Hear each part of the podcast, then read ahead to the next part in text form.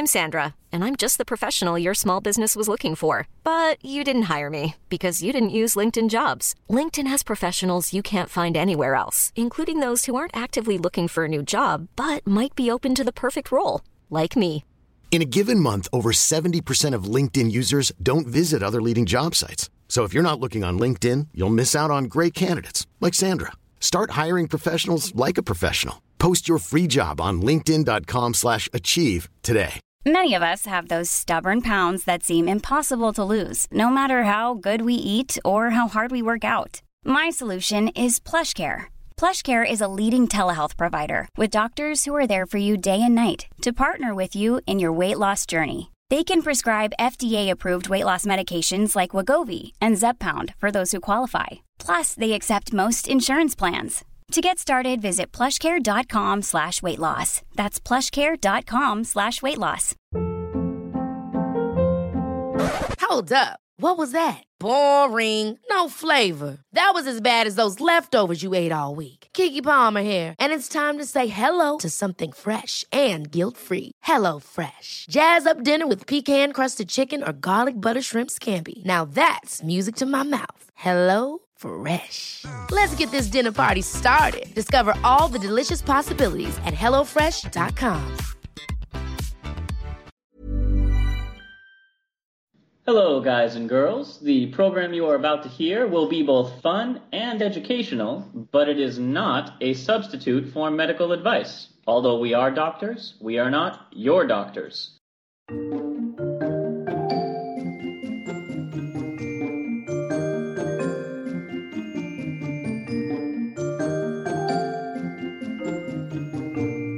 Hello, and welcome to Travel Medicine. As always, I'm your friendly neighborhood internal medicine doc, Dr. J. Hey guys, Dr. Santosh here, pediatric infectious disease doc and researcher. And Santosh, I know last week we talked about aliens, and it turns out real life space medicine is way more interesting. So uh, I figured it's an alternate week. I mean, is this is this before or after you really I mean, you had us convinced for like a hot second because of the number of things that were like logically lining up with scientific method and why aliens would probe us. And I still haven't forgiven you for that. I don't think Eleanor has either. I've I've blocked it out. Much like an abduction. Exactly. like- Lo- lost memory, lost Hey. time. And we welcome back our space pharmacist. Do we? Well, hello, hello, everyone. are, are, is So- she welcome? Does she feel welcome? Really, know. I've been dragged back, you know, kicking and screaming. in Yeah. some sort of tractor beam. No, no. This week, it's an alternate week, Santosh, and you know what Yeah. that means. oh, Kermit Arms, get ready. It's time for everybody's favorite segment, Journal Club. Yay! Yay! Okay, all right. All right, as we all lower our Kermit arms, this week the theme is going to be space medicine. Perhaps we'll explore some strange new worlds of physiology. We're going to be in the realm this time of the modern and the real. So I'm guessing that even with uh, both professional aerospace pharmacist Eleanor Rangers here, as well as you know Star Trek fanatic Dr. Eleanor Rangers, Ah, we're going yes. to be staying away from some of like the tricorders and stuff like that. Yes, now. no tricorders, no. Really, we're going to let her captain the vessel, Santosh. So, uh, oh, I like it. Um, so let's start within your wheelhouse. Uh, I asked you for a couple articles that you had been watching um, as they related to medicine, and one of the first you brought up was how to prolong the shelf life of drugs in space, which is not something I think a lot of us have thought about, or at least not more than a passing, like, huh. I wonder what it would be like to take aspirin and anti gravity, or what's much more likely, Viagra for your lungs. yes, for your lungs. for- oh, yeah, yeah, we can try that one too. Liar. yeah. It's hard to breathe in space. That's hard. That's why no one can hear you scream. But in Um, space, would Viagra really be needed since everything floats? well, I, Well, that's that's a story for later. I mean, just from experience, it's not just fighting gravity. Okay, all right, that's all I'm going to say. Yeah. Um, but no, so uh, we've talked about on a few of our other episodes with you, access to medical supplies is a pretty big concern. You know, you think you do an impressive job packing for a vacation when you're gone for a couple weeks. Imagine, you know, a year, two years, or however long they spend on the International Space Station. And it turns out most medicines expire or begin to lose potency within about a year there's a wide variation depending on the antibiotic. Santosh, you'd know way more about that than I would. But antibiotics and other drugs break down. Well, in space, apparently that's affected even more rapidly. So, Eleanor, talk us through like what happens to drugs in space, In and space. and how do we give them a longer life when we send people out in space?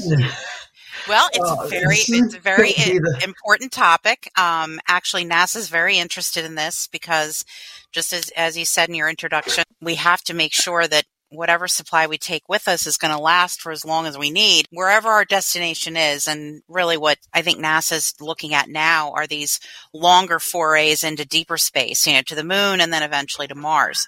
And given what we know from experiments that were done initially on the space shuttle and then continuing on the space station, we know that medications do tend to certain medications tend to degrade faster than they would on Earth. Most of the medications that seem to have shorter shelf life, if you will, not totally surprising. Medications that tend to have relatively shorter shelf lives on Earth, like creams, ointments, you know, things that are not what we call solid dosage forms tend to be somewhat less stable. And that seems to also be the case in space. Uh, antibiotics also tend to degrade faster. Augmentin, for one, is is one that's that's known to degrade quite quickly. So there is obviously this interest in trying to figure out how can we prolong the shelf life of these med- medications or even there's been consideration of whether you can bring all the raw materials that you need on board to manufacture medications you know there is some limited precedent to printing medications believe it or not Lot, lots of these considerations not a lot of good answers yet but but something that that NASA's keenly interested in. Uh, one interesting um, article that I spotted recently, actually from a group in, I believe it's on uh, in Australia, that's been doing work with looking at stability of medications, and they were doing some experiments with Motrin, ibuprofen, on the space station, where they actually placed ibuprofen capsules in a container and had it basically placed on the outside of the space station. So exposed to all sorts of, you know, radiation and so forth. And when those samples were Wait, brought wait. back, I know this one. One of them Oh. got super stretchy. One of them was able to turn invisible. exactly the Fantastic Four ibuprofen. I've heard this story before. we know where this is headed.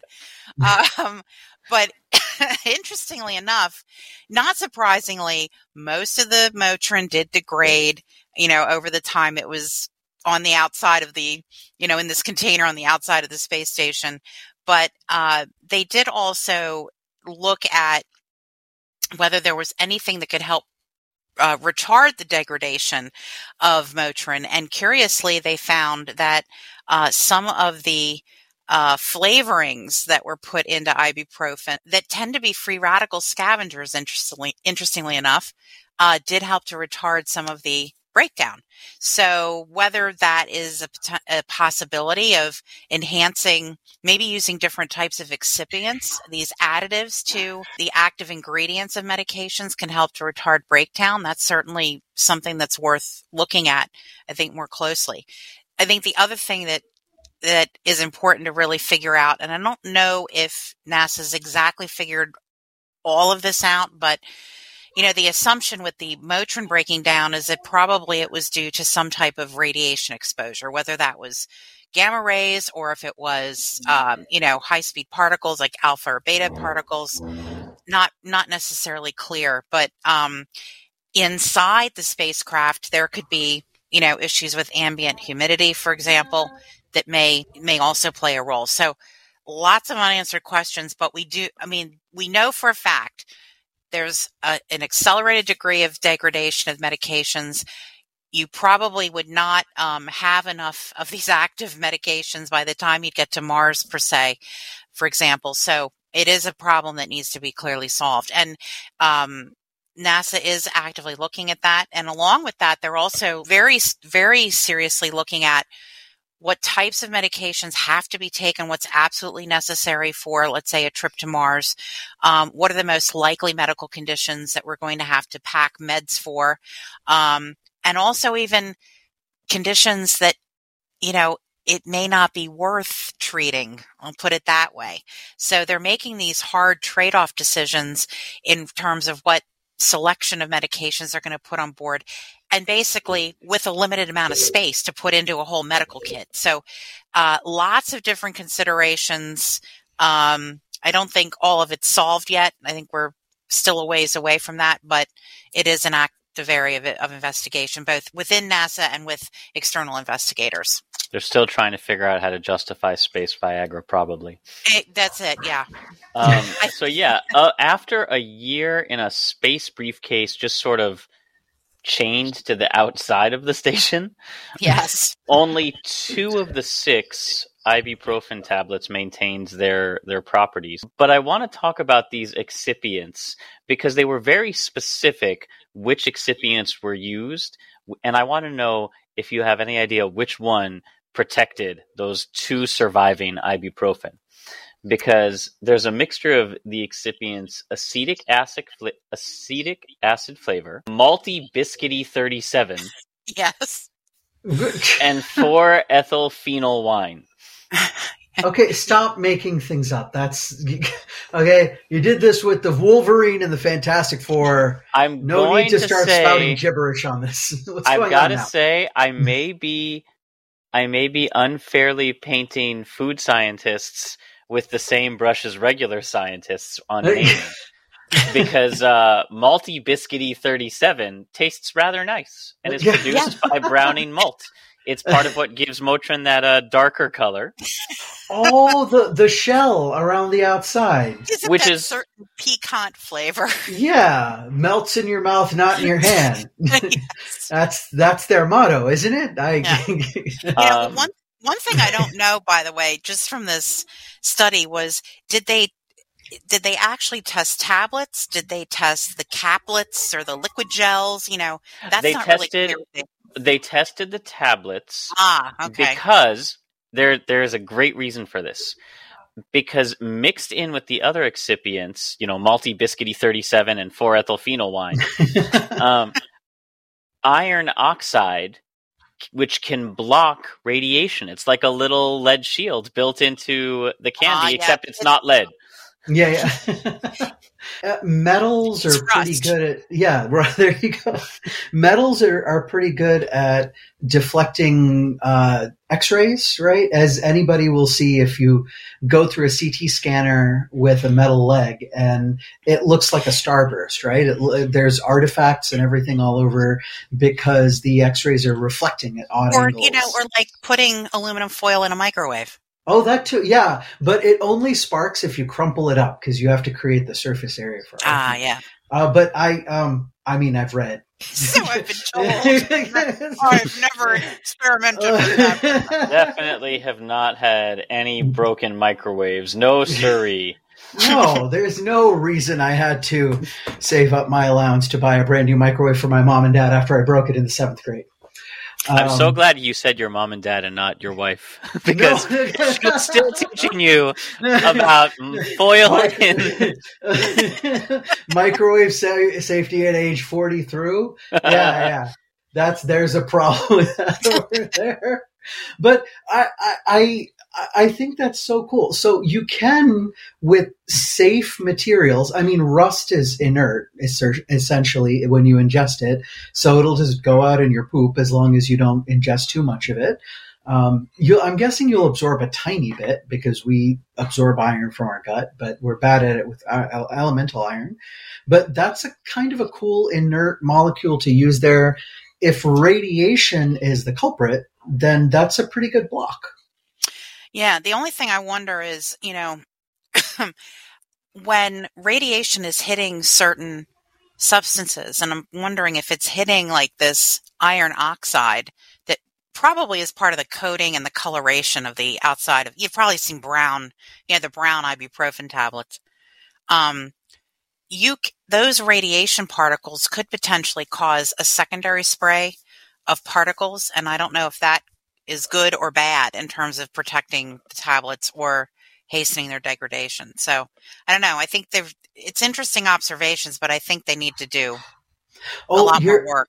You're talking about if we get radioactivity in the form of radioactive particles that actually go and settle in and then you know neutrons and stuff get knocked off and actually make the medicine uh, radioactive in terms of its own decay no uh, no that would be like let's say you have a an alpha particle mm-hmm. hitting mm-hmm. that iron oxide particle okay. um, or molecule then sure. it would it would potentially split that apart into its separate components, oh, components. of iron and oxide, or you know, it. or potentially if it hits some other type of molecule that could cause a could cause some type of degradation of that molecule into other substances that may be oh toxic degradatory or toxic exactly got it got um, it so they don't have to necessarily be radioactive no, it's just no. that like got it got it got it so okay. designing inert substances is going to become a new challenge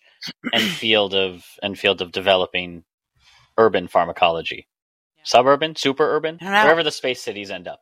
Um, or maybe, or maybe we can just you know basically massively CRISPR Cas9 everybody to make them like super soldiers so we don't need medications. You heard it here first, folks, and not from me. and not from me, I'd like to point yeah. out. Uh, no, no, no. but you bring up both of you bring up good points, although not quite to the uh, extremes that we took them. Um, when you're dealing with this whole new environment of microgravity in space, it's not just the drugs which you have to examine, like the drugs effect or the environment's effect on the drugs. It's also the environment's effect on our bodies. And this brings us into one of your favorite topics, Santosh, uh, microbiomes. Oh, yeah, absolutely. Or a study from Northwestern actually developed a tool to examine space effect on the gut bacteria.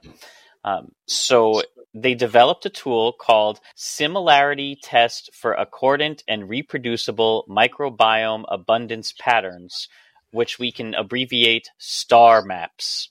Ah. Oh.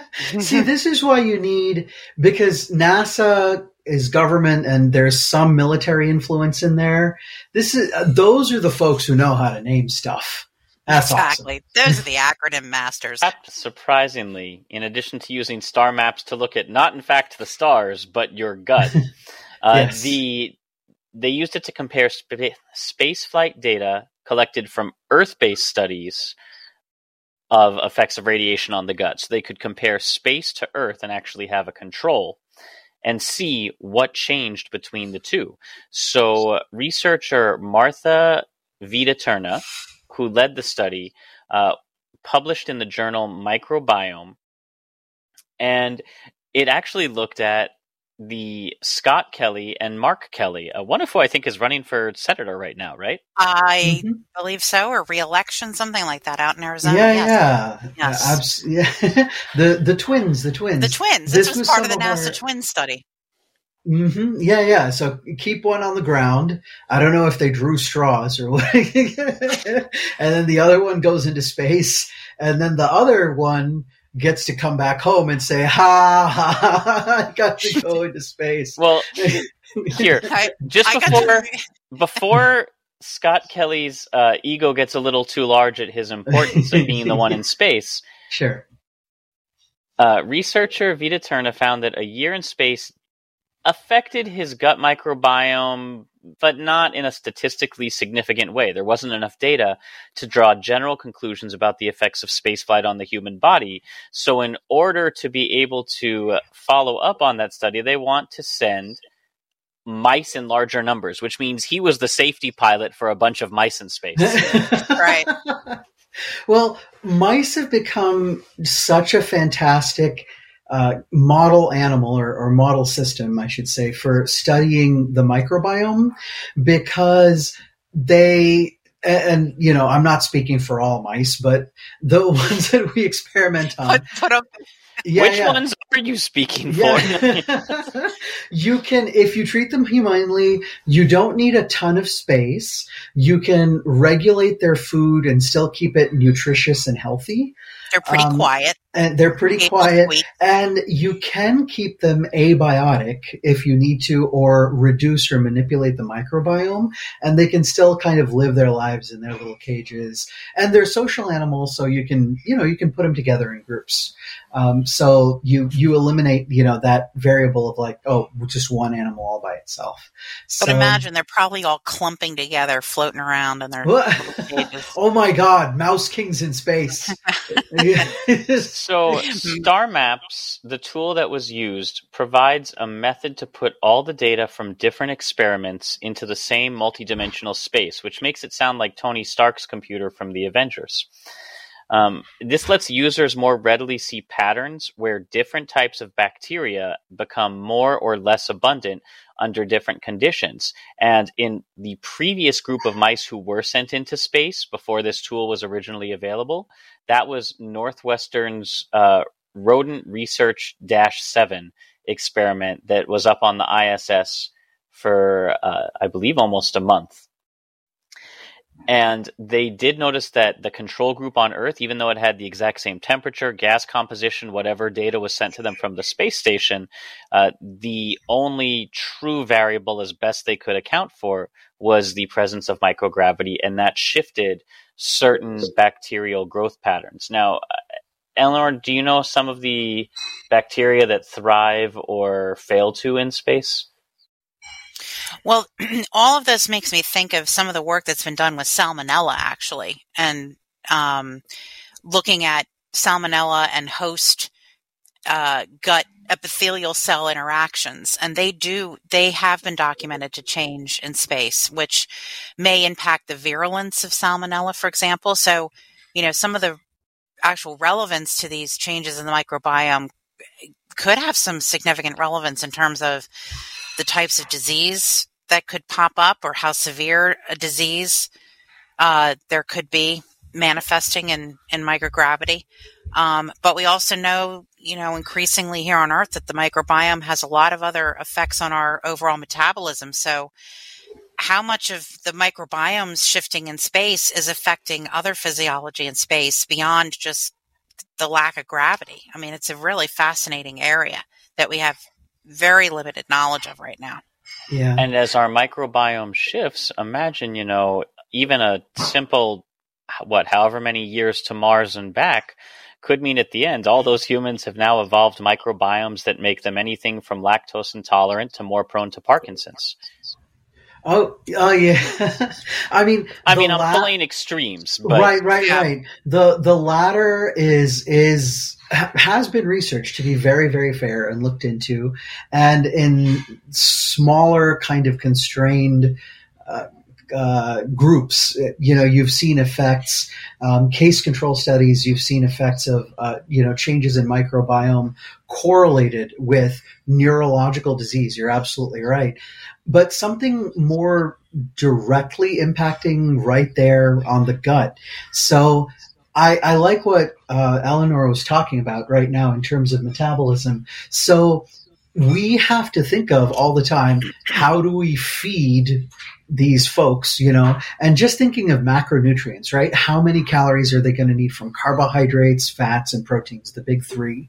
And microbiome will shift this need, and Mhm. you might be undernourishing your astronauts, which of course, you know, if they're starving, if they're in a protein deficit or anything like this, you could really cause problems because they have to make decisions. then you get space sometimes- scurvy. yeah, yeah, all alone up there. And- yeah, yeah, and so those are and those are micronutrients, right? So They have to have limes floating all over the Oh space station.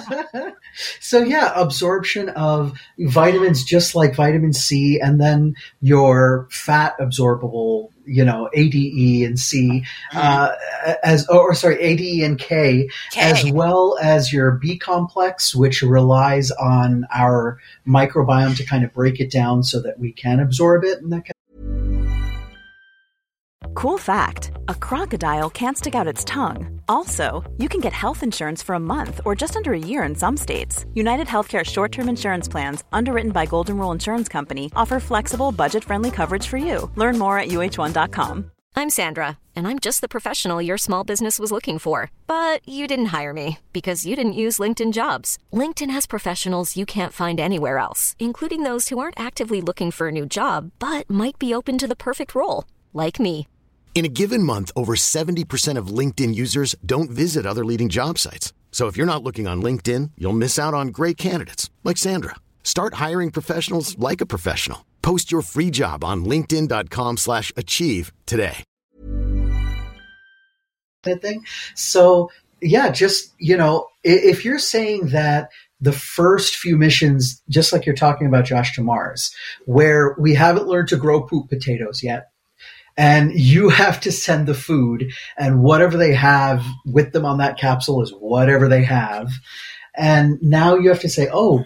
Well, we have to recalibrate what that food is. You know, maybe a little more astronaut ice cream, maybe a little less astronaut ice cream, depending on what their microbiome is going to do over the journey and then once they get to Mars.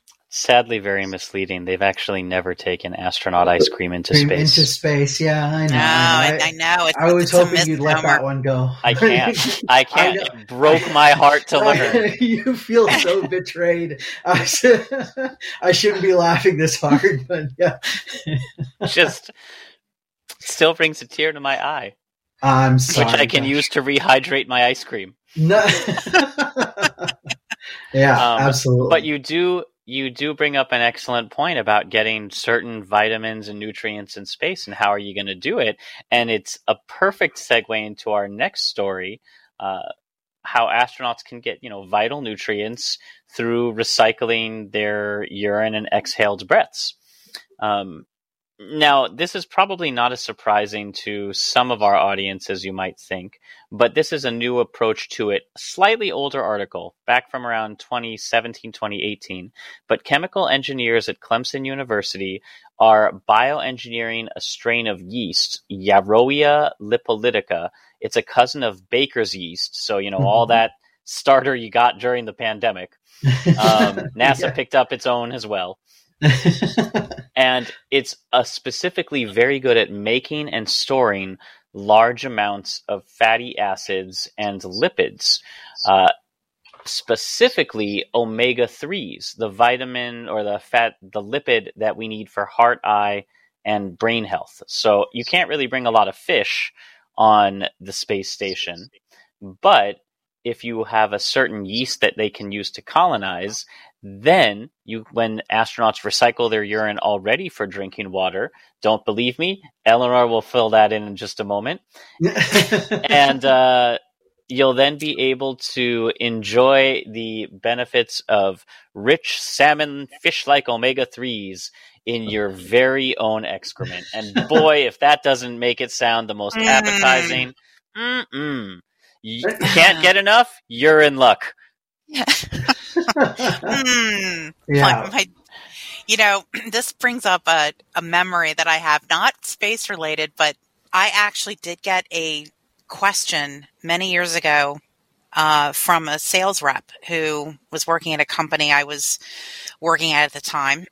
and she said it was a serious question she had gotten from a physician who wanted to know um, if a patient of his uh, who drank his own urine every morning, just like Peter the Great, um, would be at risk of Was he really uh, that great? I'd say he more like? Peter the Weird, but sure. Peter the um, that could he it become intoxicated with a certain antidepressant he was taking if it was being excreted, you know, unchanged in his urine. Oh, and- because he's re- he's just recycling Yeah, he's it. just like he's He's Got it. recycling. Yeah, he's re-ingesting it. Um, we really didn't have any data to give him any guidance, but it was an intriguing question. And of course, in the recesses of my mind. I still remember that for forever and ever. But that's also something I've often wondered when they they do recycle your urine, you know, on the space station, for example. Um, Yeah. So you're they purify it and that it becomes drinking water once again. But you know, we know that there are a lot of things that are excreted in our urine besides, you know, I don't know, you know, there there are drugs that can be excreted. So if you have yeah. your crew members that are taking miscellaneous God knows what, um, how is that impacting the other crew members if they're ingesting, I don't know, Lipitor, yeah, residual Yeah. Lipitor? Well- Bob spiked his blood with metoprolol again, you guys. Come on, come on. Yeah. or or Viagra. so No, oh, there, the, good to Viagra again. It's with you and the Viagra. I I will say I, I want to insert some history in here, and that wasn't a entendre, so don't you dare. So In your endo. yeah. This was one of my favorite stories. There are lots of wonderful, wonderful penicillin stories throughout history. How penicillin was actually smuggled uh, on wool coats, like they, they just put the the fungus on wool coats as people get crossed the Atlantic, you know, when they were fleeing, you know, kind of get out of Nazi occupied areas and that kind of thing. But my very favorite, honestly, is the tale of the Pea Patrol. And this was after the discovery that penicillin is about 70% excreted. So you take a, you know, a hundred, let's say a thousand, uh, you know, IU of penicillin and a seven, a hundred, you know, international units of that is not going to be used by your body. It's just going to be excreted straight out in your pee. And penicillin also crystallizes really, really beautifully well. So you Mm. can actually just, you know, boil off the urine and then, you know, distill the, the, uh, the, the penicillin and then so there you're you go. freebasing your urine. You're free.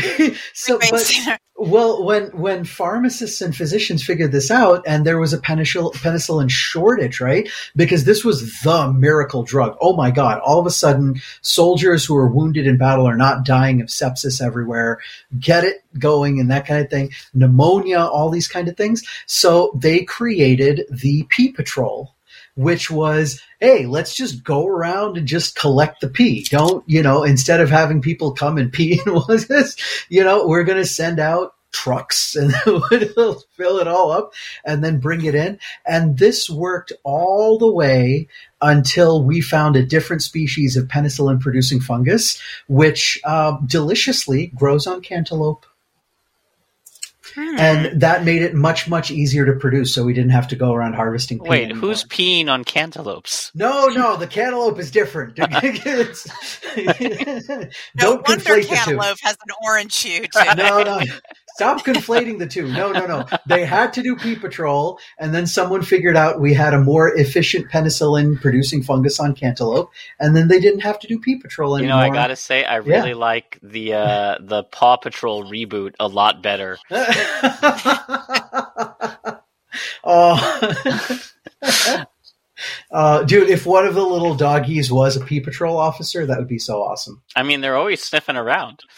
Yeah, they are absolutely. Yeah, yeah. Um, so yeah, that would allow astronauts to grow their own vitamins and medications in their urine, depending on what they're ingesting. I mean, you could load up Bob with penicillin and Jane with B12, and you know, everybody could be contributing a different element to the punch bowl, as it were.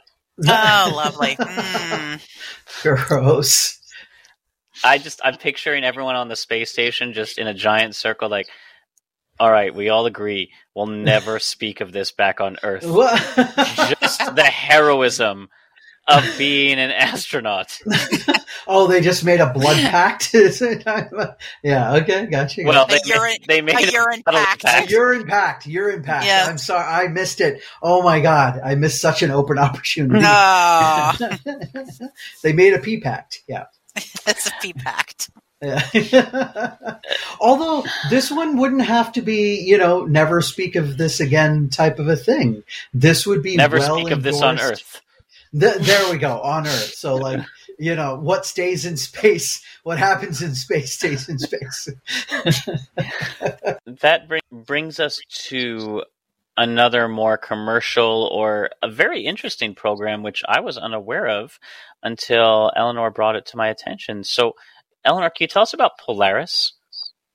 Oh, wow. Um, this is something that's really lighting my fire these days. So, as probably some or many of your uh, listeners are aware, um, you know, commercial space flight is certainly um, beginning to enjoy a, a, fair amount of notoriety, and SpaceX in particular has, you know, is regularly launching to the space station. And in addition to that, they've actually been participating in some privately funded missions. Earlier this year, uh, a gentleman by the name of Jared Isaacman who is a self-made billionaire. He runs a check processing company, kind of similar to PayPal. So earlier this year, he paid for a flight, a private flight um, on a SpaceX Dragon capsule to be sent into orbit for four days he paid for all four seats, so he paid for oh, himself oh, and three other people. oh, oh, okay. okay. So this was just like bought up like the airlines, so yeah. no one was yeah. next to him. No, basically, exactly. And uh, he had he there were you know these three other people selected for the for this mission, and they basically flew a private mission, and also part of it was to raise money for St. Jude Children's Research Center. You know, pretty bold, pretty bold mission. You know that four rookies were, were sent up into space with I think relatively marginal training compared to what they do at NASA, but came back fine, great. well, now um, Isaacman has paid for a couple of additional missions with SpaceX that are very interesting. They're called the Polaris program. And the first of these missions is called Polaris Dawn. That's uh, hopefully going to launch the end of this year, probably December. And the idea around these missions is they are privately funded missions to look at various enabling technologies that could you know get us to the next step in terms of getting to the moon mars whatever um, but you know from a privately funded standpoint so this first mission which i'm really intrigued with um, when it launches is going to one of the big uh, objectives is that they are going to try to perform the first commercial EVA extravehicular activity. This has never been done outside of the Russians uh, or the U.S. program. I'm not sure if um, the Chinese program has done EVA, but um, this is the first time this is going to ever be done, and so they are uh, putting together their own, you know, training for this for in preparation for EVA. They're developing SpaceX is developing its own flight suit um, for the EVA um, itself. So this is going to be really interesting to see how SpaceX hand procedure um, compared to what we've seen, you know, traditionally with NASA, for example. Now, in addition to this EVA mission, the crew is also going to be looking to advance human health on Earth as well as during spaceflight with a few different kinds of tests. One yes. using ultrasound to look at venous gas emboli, uh, which is a component of decompression sickness, something we've talked about in our scuba diving episode. They are doing other biomedical experiments looking at uh, radiation exposure as well, because one of the things, one of the other mission objectives is they're going to attempt to launch this capsule as close as they can get to the Van Allen belts. And this, and if we're lucky, they may actually exceed the altitude um, record that was held by uh, one of the Gemini missions back in the 1960s. So that's going to oh. be another interesting uh, thing that they're they're aiming for. They are going to be in orbit, but they're basically looking to launch to a very high orbit around the Earth. They're also going to be, at least partially, one of the research these four fantastic astronauts are doing is research related as guinea pigs to spaceflight associated neuroocular syndrome or SAN. This is, uh, I guess, a pretty regular issue or problem for most astronauts. Um, what can you tell us about it? So, so SANS, which it's now known as, is it's an increase in intraocular pressure that occurs in some astronauts uh, if they've been in space for a longer period of time, like more than about a month. Um, so this, you know, has become an increasing issue of concern on how to address, how to prevent it. First of all, identify it, um, and then ideally prevent it, because obviously we don't want our astronauts going blind on their way out to out to Mars. Various theories as to why this occurs. I think one of the prevailing thoughts right now is that there may be an increase in cerebrospinal fluid um, flow or it may increase in volume, which may be affecting intraocular pressure. There are some, I think, ophthalmologists that disagree with that, that there may be some other local things going on with the eye itself that may be causing pressure. And it's an increase in pressure behind the eye that's actually compressing the eyeball. Because all the humors and stuff are in a microgravity environment, so they're not really holding. Oh, I wonder. So wait, the the globe isn't holding its shape. Yeah, it actually becomes flattened from the oh, rear.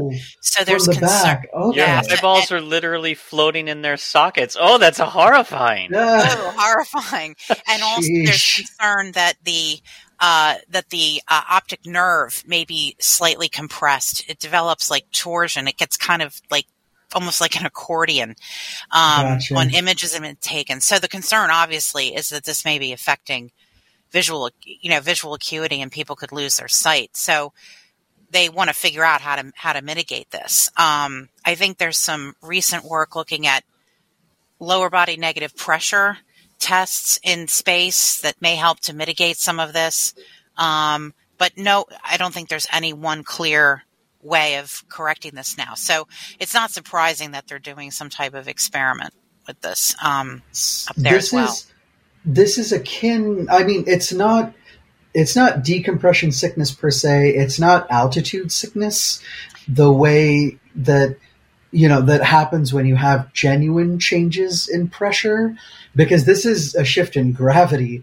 But this Well, sounds you, a you- lo- but you are getting cephalad, f- uh, cephalad flow of fluid once you go into space. So we're- Which means you're- headward towards your Yeah. head. We're- so the the gravity that helps you know a lot of us you know especially as we get older if you're sitting for a long time you're you know even if you don't have heart failure your liquids just everything lymph and water and all this stay near your feet. So you your your ankles can swell up a little bit. Not Right. dangerously but so this would never happen there. And you know normal blood pressure and everything so everything flows up to your head so your head you know expands a little bit i guess.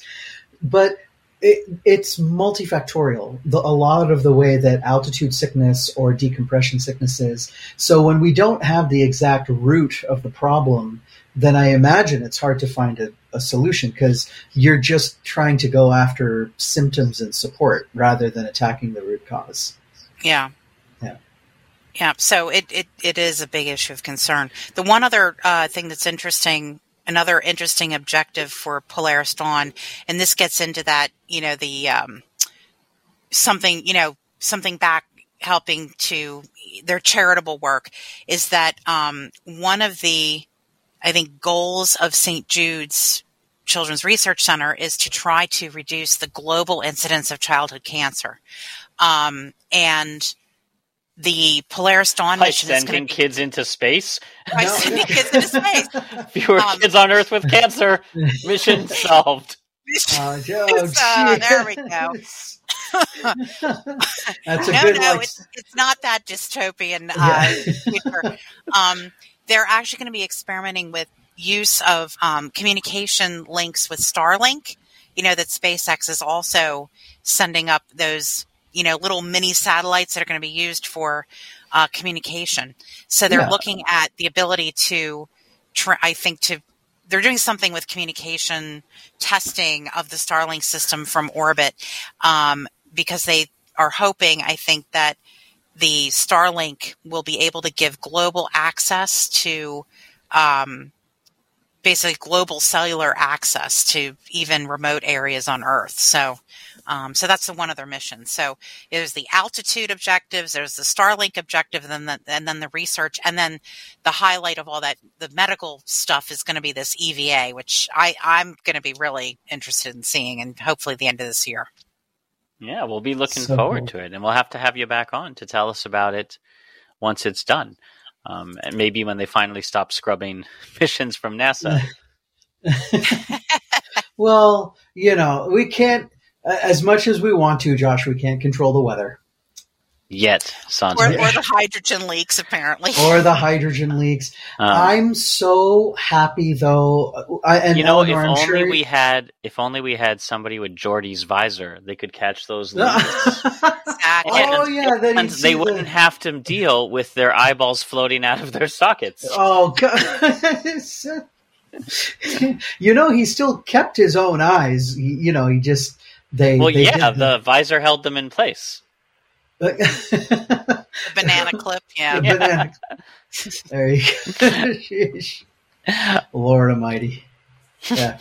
Well, that's it for uh, for this week. Yeah, urine, fungus, and eyeballs floating out of your head. Who wants Nice. to go to space, people? And here, you thought the scariest thing was some redneck alien trying to probe you. I'm telling you, that movie still scary stuff.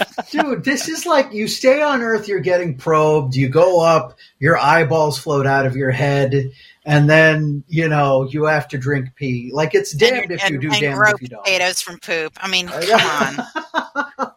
well, I, I've got to say, and this is where I am really, really intrigued, and we'll have to see where the future goes. Ultimately, you have to have a self sustained ecosystem, right? Whether it's in space or on another planet or something like that. So we are going to have to have a thing where we have the full on circle of life, you know, where our poo and our pee gets recycled into the system and food and water are, you know, salvaged from the other side. And there's all of the bacteria and fungi in between doing the things.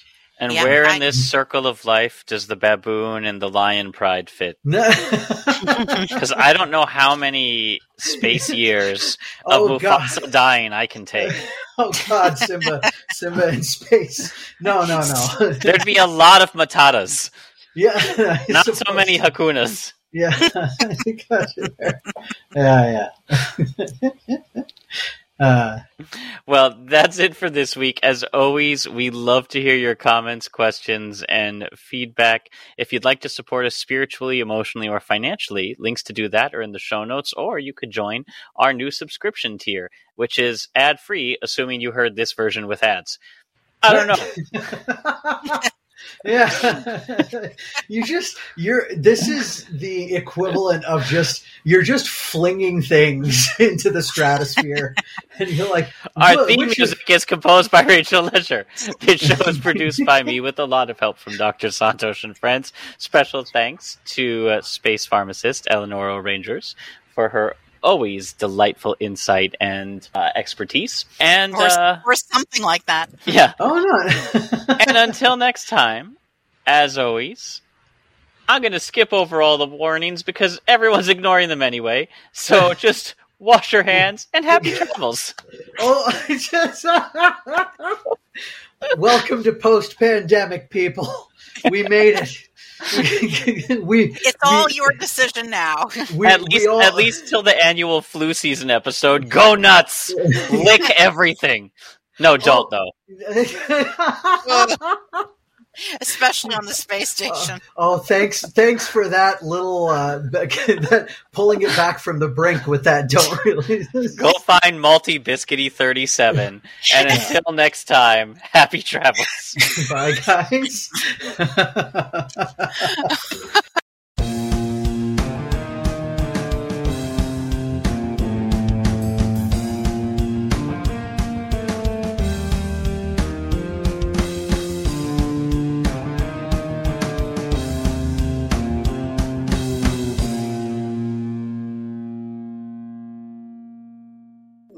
No. Ever catch yourself eating the same flavorless dinner three days in a row? Dreaming of something better? Well, HelloFresh is your guilt-free dream come true, baby. It's me, Keke Palmer. Let's wake up those taste buds with hot, juicy pecan-crusted chicken or garlic butter shrimp scampi. Mm. Hello Fresh. Stop dreaming of all the delicious possibilities and dig in at HelloFresh.com. Let's get this dinner party started. Hey, it's Paige DeSorbo from Giggly Squad. High quality fashion without the price tag. Say hello to Quince. I'm snagging high-end essentials like cozy cashmere sweaters, sleek leather jackets, fine jewelry, and so much more. With Quince being 50 to 80% less than similar brands. And they partner with factories that prioritize safe, ethical, and responsible manufacturing. I love that. Luxury quality within reach. Go to quince.com slash style to get free shipping and 365 day returns on your next order. Quince.com slash style.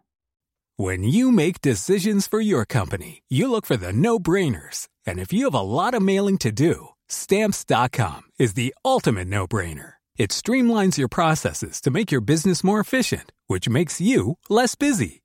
Mail checks, invoices, legal documents, and everything you need to keep your business running with stamps.com.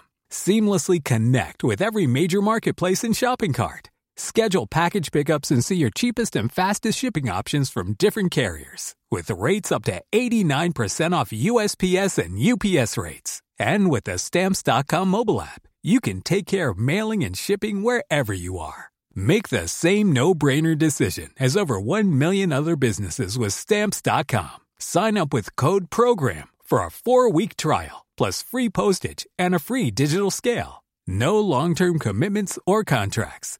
That's stamps.com. Code program.